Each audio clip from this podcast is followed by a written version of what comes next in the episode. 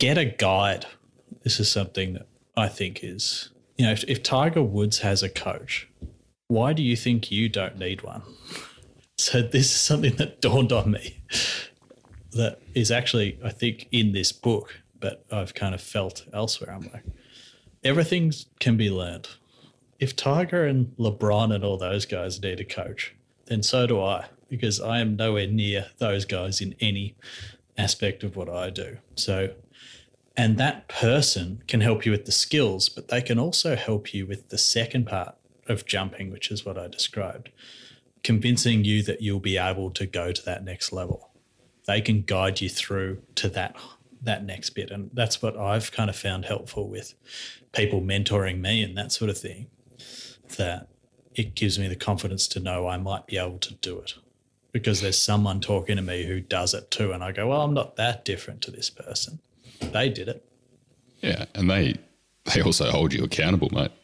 It's Yeah. if, if if you if you you know respect them and their time, which you know hopefully you do, then you're not going to rock up to them on a you know every Wednesday or every second Wednesday, whatever it is that you're catching up with them.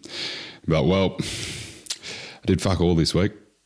Um, Yeah, Yeah. that's right. that's all I've Yeah, got. totally, totally disregarded what you said. Um, yeah, so fuck you. That's right. You're not going to do that, are you?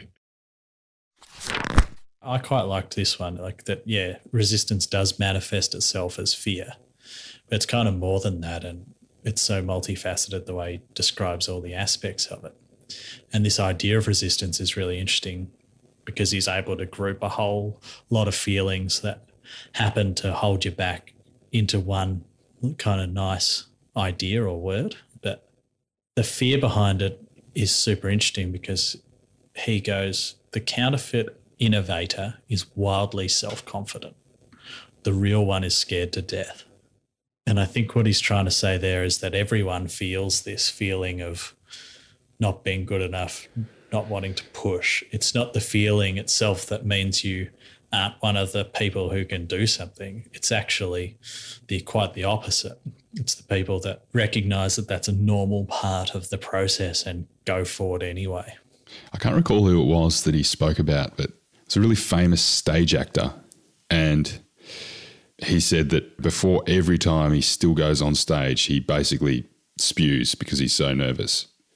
But he's like one of the, the best stage actors in the world. I That's Australian for vomiting. yeah, sorry. We've got many, many words for, for that. Take a chunder. uh, says something about Australians, but we won't dig into that.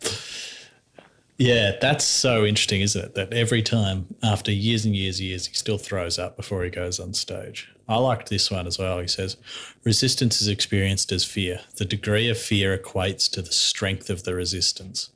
Therefore, the more fear we feel about a specific enterprise, the more certain we can be that the enterprise is important to us and to the growth of our soul. So how do, how do we actually overcome resistance, Lockie? show up every day is his first thing, or whatever that version is for you. Show up in a regular way and show up every time. And if you don't, don't miss twice.